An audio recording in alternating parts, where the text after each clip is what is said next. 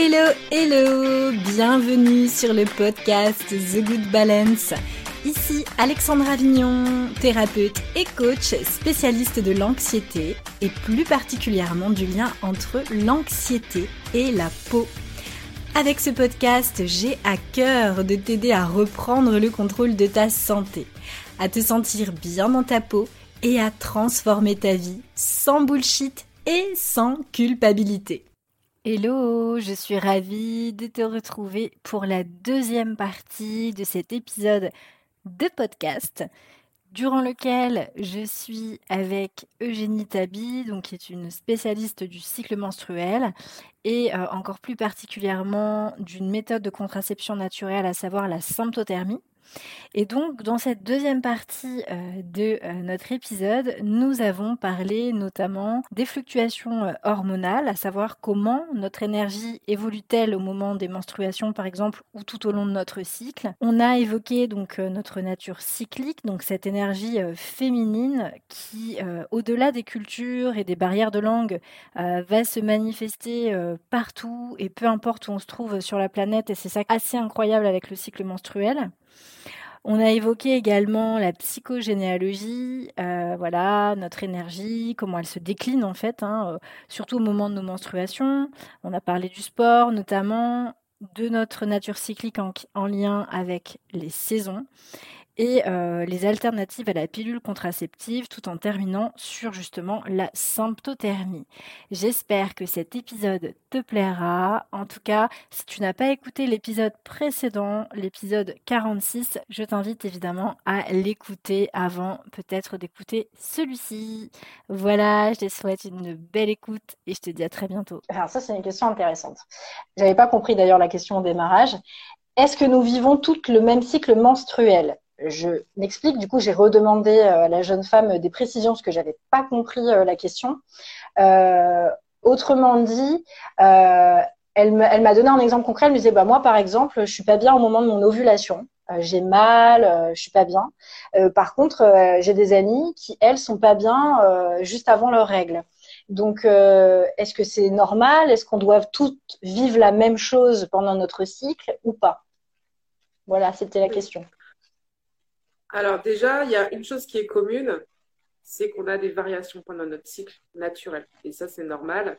C'est dû justement à nos variations d'hormones euh, qui jouent après sur euh, plein de choses, sur euh, notre appétit, sur comment on va se comporter, sur nos besoins de sommeil, sur... il y avait une question, du coup, je la prends en même temps, mais par rapport au sport aussi. Ah oui, ouais. Quel type de on peut faire pendant les phases du cycle? Et clairement, on n'a pas les mêmes capacités physiques selon les différentes périodes du cycle à cause de nos hormones, en fait. Donc, c'est clair que, par exemple, il y a des disciplines qu'il faut plus adapter, euh, des trucs plus doux pendant les règles. Euh, après, je ne suis pas une pro du sport pendant les cycles, mais euh, il y a différentes pratiques du cardio, de l'effort, du musculaire et tout ça. Mais du coup, ces variations hormonales, effectivement, elles sont communes à toutes les femmes, mais la façon de les vivre, pas forcément, en fait. Donc il y a quand même des, grandes, euh, des grands élans, on va dire, qui se dégagent selon chaque phase du cycle. Mais après, c'est pas valable pour tout le monde. Et par exemple, les douleurs à l'ovulation, le fait qu'on soit un peu down, ça c'est pareil, ça s'explique au niveau hormonal. C'est juste qu'il y a des femmes qui vont le ressentir et d'autres pas du tout, qui seront plus portées par une autre hormone et d'autres qui vont sentir ce décrochage. Euh, après, il peut y avoir des douleurs associées aussi. Notre phase d'ovulation, bah, les ovaires, ils changent beaucoup de, volume, par exemple. Ils deviennent beaucoup plus gros, donc il peut y avoir des tensions euh, ligamentaires, ça c'est pareil, c'est pas tout le monde qui en a. Donc ça peut participer voilà, à, une tension aussi plus générale, des douleurs, ce genre de choses. Donc après, on peut, euh, on peut investiguer. Pareil, on peut faire euh, des prises de sang, ce genre de choses. Euh, associées avec des thérapies manuelles. Moi, je, conseille beaucoup l'ostéopathie, par exemple. Donc voilà, en tout cas, il y a des... Ces problématiques, même par exemple de l'ovulation qui n'est pas agréable, euh, c'est des choses qu'on trouve assez souvent quand même. Donc il y a quand même des, des schémas un petit peu qui se dégagent de cette nature cyclique, on va dire. Et même pour te dire, euh, pour aller plus loin, euh, j'ai aussi un certificat Lune Rouge. Lune Rouge, c'est un livre qui a été écrit par Miranda Gray, qui est une auteure britannique. Et c'est un best-seller international. elle a écrit d'autres livres aussi bah, sur le cycle, le cycle de la Lune, beaucoup.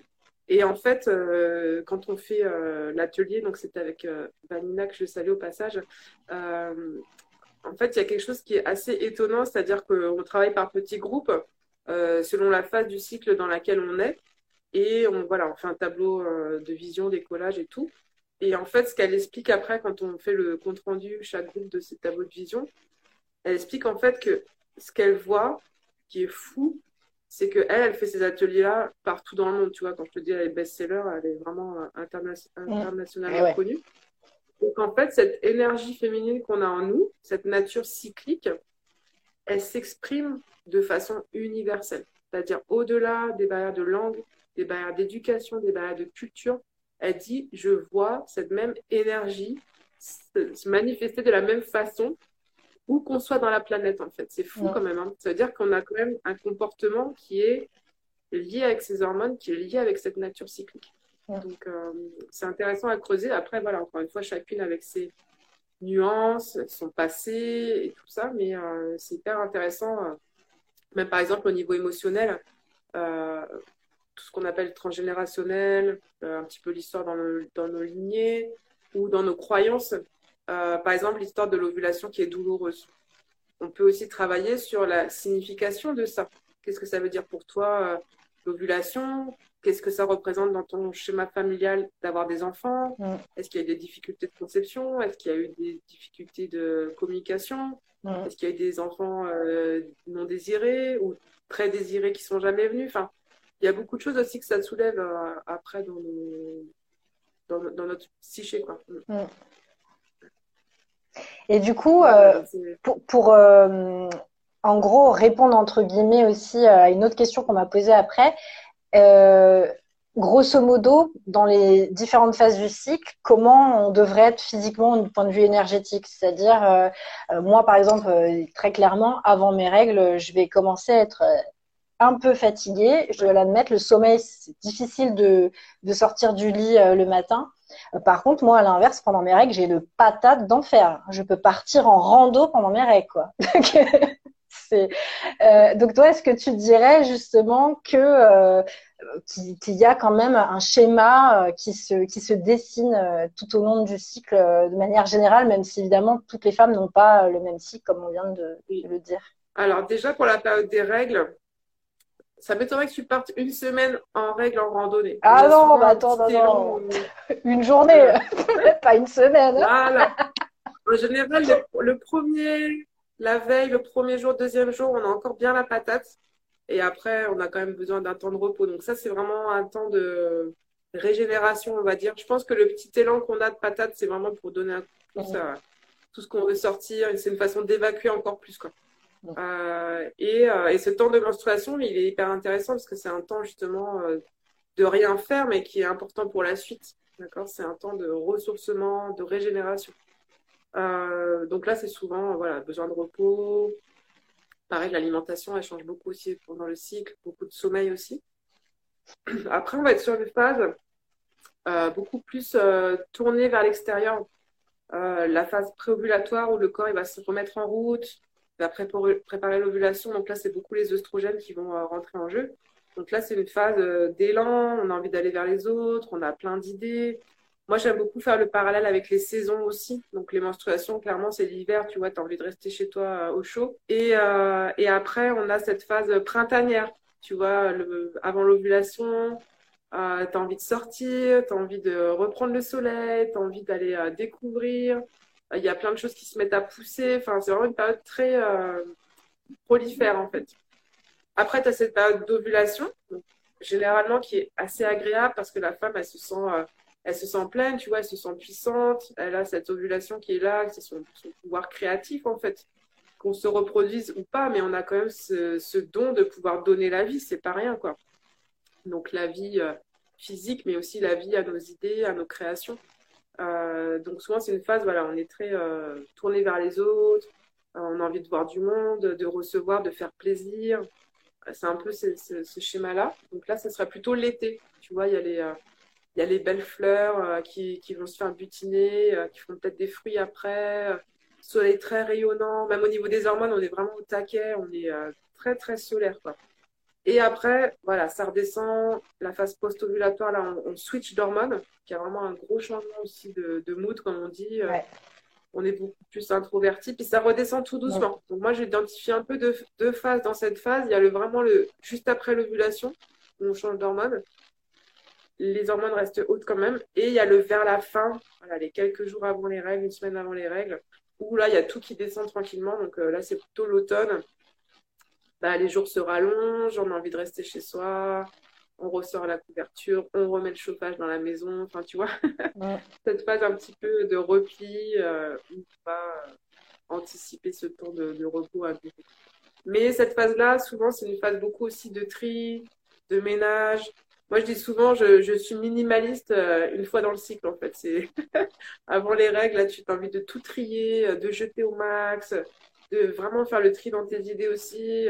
Je confirme envie de faire le ménage. Non, mais notre cycle, c'est vraiment un super, super coach de développement personnel. quoi. C'est-à-dire que tout ce que tu appliques dans ta vie euh, matérielle, tu peux le faire aussi à d'autres euh, niveaux et c'est super, euh, super intéressant. Quoi.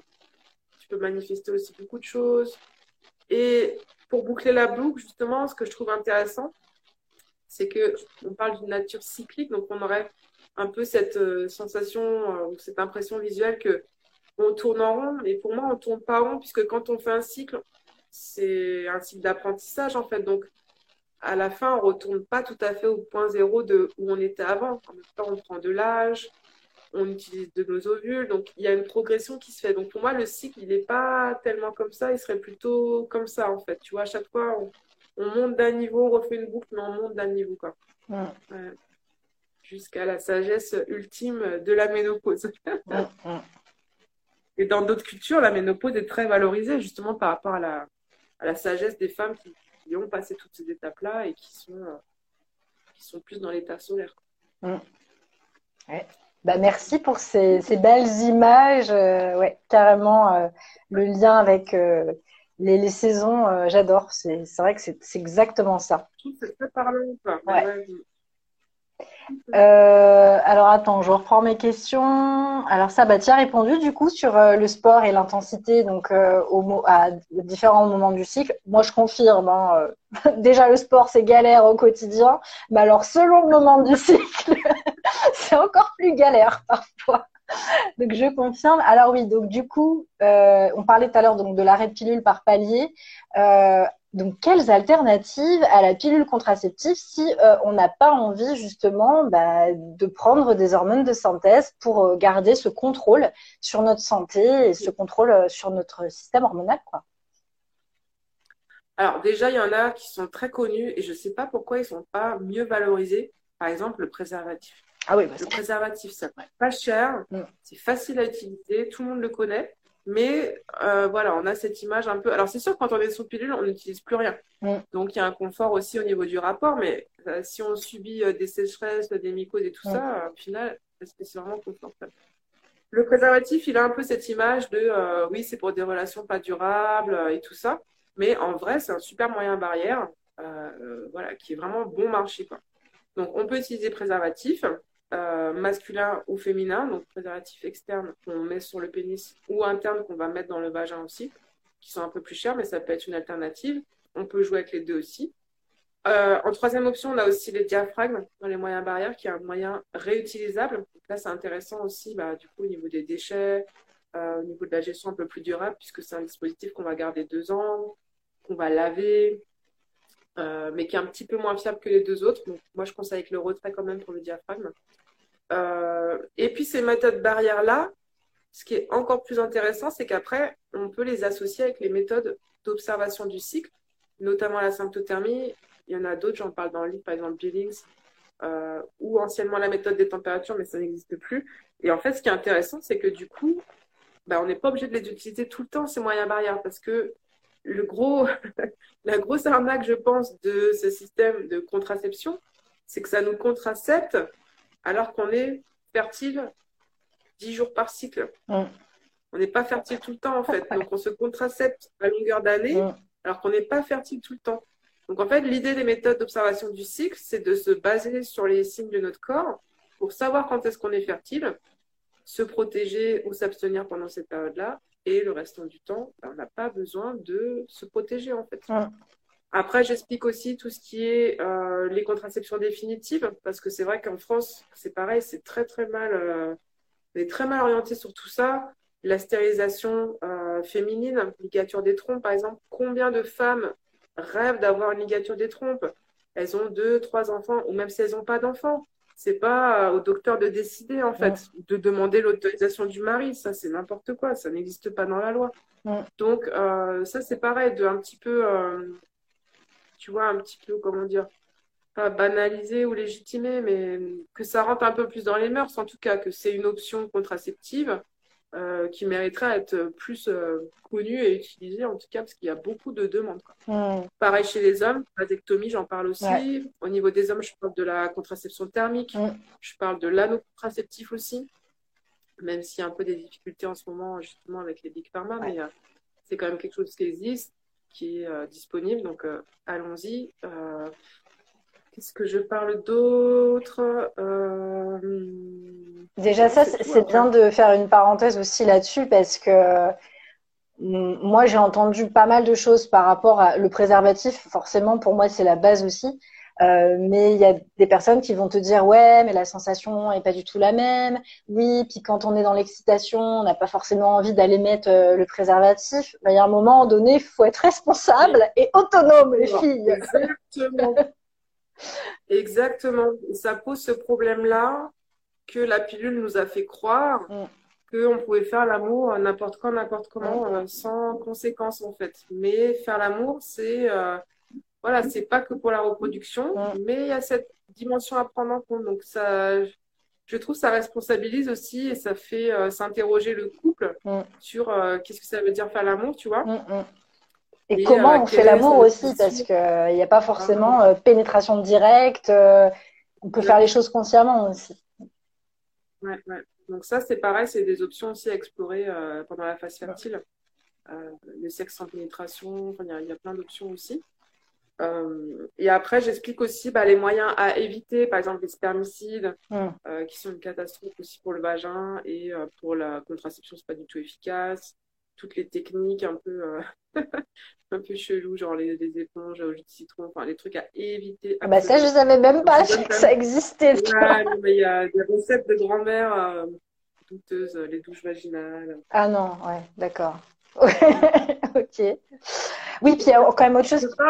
Il y, a, il y a autre chose quand même qu'il faut qu'on dise aussi, c'est que la contraception, c'est pas que la femme aussi. Hein. Tu le disais tout à l'heure, l'homme, il produit des spermatozoïdes tout le temps. Donc c'est bien de remettre ça aussi parfois un peu aussi. Enfin, ça doit être que entre les mains de l'homme, mais je veux dire, il faut quand même que ce soit, euh, euh j'allais dire commun, partagé, partagé, voilà, que ça soit pas la femme sur qui repose toute la, enfin, toute la problématique de la contraception aussi, quoi. Et puis, encore une fois, ça montre ce problème d'éducation. C'est-à-dire qu'il y a, enfin, moi, je le vois dans mes formations quand j'ai des qui viennent, mais les hommes, ils sont là. Ah, mais je savais pas tout ça, en fait. Déjà, sauf si leur compagne, elle est concernée, mais au niveau des effets secondaires, tout ce qu'on peut subir euh, pour se contracepter. Et après, même dans le cycle, bah, le fait qu'il y a des moments du cycle où on peut faire l'amour et on ne tombe pas enceinte, genre la révélation, quoi. Youpi! ouais. ouais. Et, du coup, euh, bah, ce sera ma, dernière question par rapport à la symptothermie. Donc, tu as bien expliqué que c'est de permettre, de, via les indices combinés, donc de s'observer pour savoir exactement à quel moment de notre cycle nous sommes. Euh, bah, du coup, je réponds un peu à la question, euh, mais comment rassurer les femmes que c'est une méthode qui va pas parce qu'il y a aussi cette croyance de oh là là vu qu'on prend plus rien euh, euh, ça se trouve à faire une bêtise en s'écoutant en écoutant ses symptômes et on risque de tomber enceinte est-ce que tu pourrais du coup les, rassurer les femmes par rapport à ça?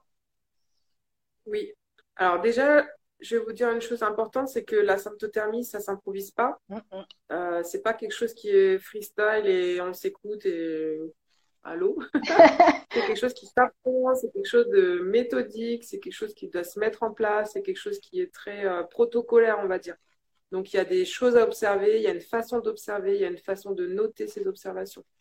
Après, franchement, je vais vous dire la réalité des choses. Les échecs avec cette méthode, c'est des gens qui ont des rapports non protégés dans la phase fertile. Donc j'ai envie de te dire, forcément, ça fait des chocs à pic, quoi, tu vois. Donc c'est plutôt après, c'est pas tellement la méthode en elle-même, c'est pas un problème d'observation. C'est-à-dire qu'elles ont pensé que ça pouvait passer, tu vois, ou du retrait, ou euh, voilà un rapport. Quand il y a des préservatifs qui craquent, par exemple, souvent voilà après une pilule du lendemain, c'est réglé. C'est pas, euh, on n'a pas fait attention, c'est on s'est protégé, il y a eu un échec. Souvent les, les, les grossesses non désirées que j'ai vues, c'est des femmes soit qui n'étaient pas formées, des fois, j'ai des témoignages, mais je me dis, c'est pas possible. Genre, euh, ah ben, je savais pas qu'au jour, jour 14, je pouvais être fertile. Ah ouais. Comment ça, en fait, tu sais pas si es fertile ou pas et tu as des rapports non protégés, tu vois. De base, c'est ça la problématique, c'est que tu penses que la symptothermie, c'est juste regarder son cycle. Non, il faut, elle te permet de savoir si tu es fertile ou pas, en fait, cette méthode-là. Donc après, si tu, si tu sais que tu n'es pas fertile, c'est bon. Mais si tu sais pas si tu es fertile ou pas fertile, bah, tu n'as pas des rapports non protégés. Non, quoi, absolument pas. C'est pas ça la méthode. Donc la méthode, elle nous permet vraiment de savoir au jour le jour si on est fertile ou pas. Et après, voilà, on fait, euh, on fait selon l'envie du moment, on se protège, on s'abstient, on fait d'autres choses. Mais euh, c'est une méthode euh, qui demande voilà, de la rigueur, mais qui a cette rigueur, elle nous permet de bénéficier d'une certaine précision en fait. C'est ça aussi qu'il faut voir à la clé. C'est qu'on a vraiment une, façon de pouvoir gérer sa fertilité euh, de façon autonome. Ça, c'est un grand point aussi, l'autonomie. C'est-à-dire qu'une fois qu'on apprend la méthode, qu'on l'applique bien, bah, c'est bon, c'est pour la vie, tu vois, il n'y a pas besoin d'y revenir. Ah, si on fait une petite mise à jour, par exemple, si on n'a pas fait pendant longtemps, mais après, ça roule, tu vois, on, reste sur les mêmes critères. Et toujours aussi, si je peux donner un conseil aussi, c'est que justement, on a évoqué ce côté vivant du cycle c'est de toujours rester dans l'expectative que le cycle peut varier en fait. Ça, c'est une des composantes du cycle où justement on est un peu formaté à cycle de 28 jours, ovulation 14e jour, les plaquettes de pilules qui durent toujours le même nombre de jours.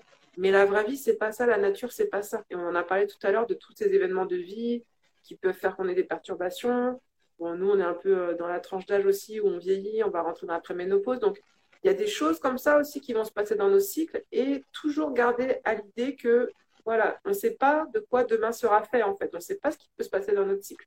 Donc même si on a un cycle très régulier pendant des années, eh bien toujours être dans l'instant présent en fait. Et ça, je trouve beau avec cette méthode, c'est que elle nous, elle nous fait prendre conscience que ce qui est valable en fait, c'est aujourd'hui. Ce qui est passé, c'est passé, et demain, on ne sait pas en fait.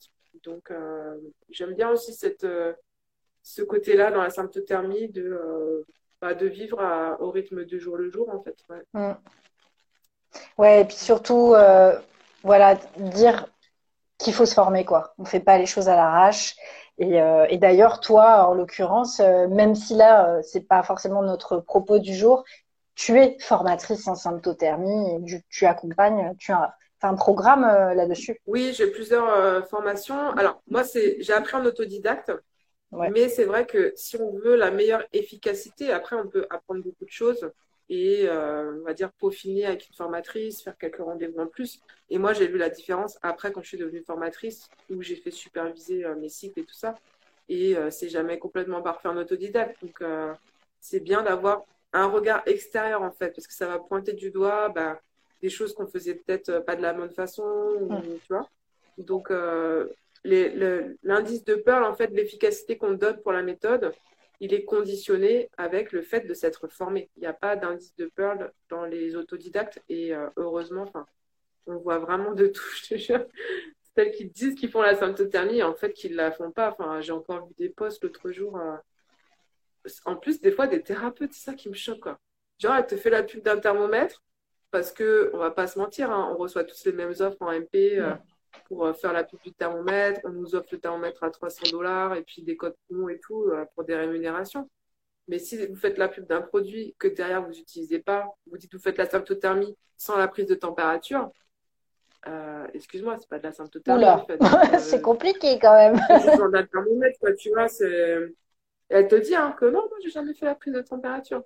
Donc tu ne fais pas de la symptothermie. Tu vois donc, il y a vraiment symptothermie et symptothermie. c'est pas une méthode freestyle du tout, la symptothermie. C'est euh, voilà, une façon de faire. Et effectivement, donc moi, je forme à cette méthode. Et, euh, et, là, du coup, dans le cadre de la sortie du livre, je fais un nouveau programme aussi pour l'arrêt de pilule.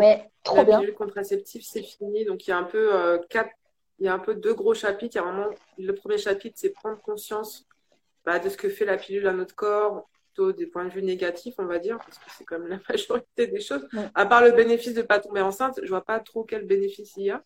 Euh, et la deuxième partie, c'est découvrir toutes les contraceptions en hormones, euh, prendre soin de son cycle, retrouver son cycle naturel, les symptômes aussi du, du cycle post-pilule, qu'est-ce qui va se passer dans votre cycle.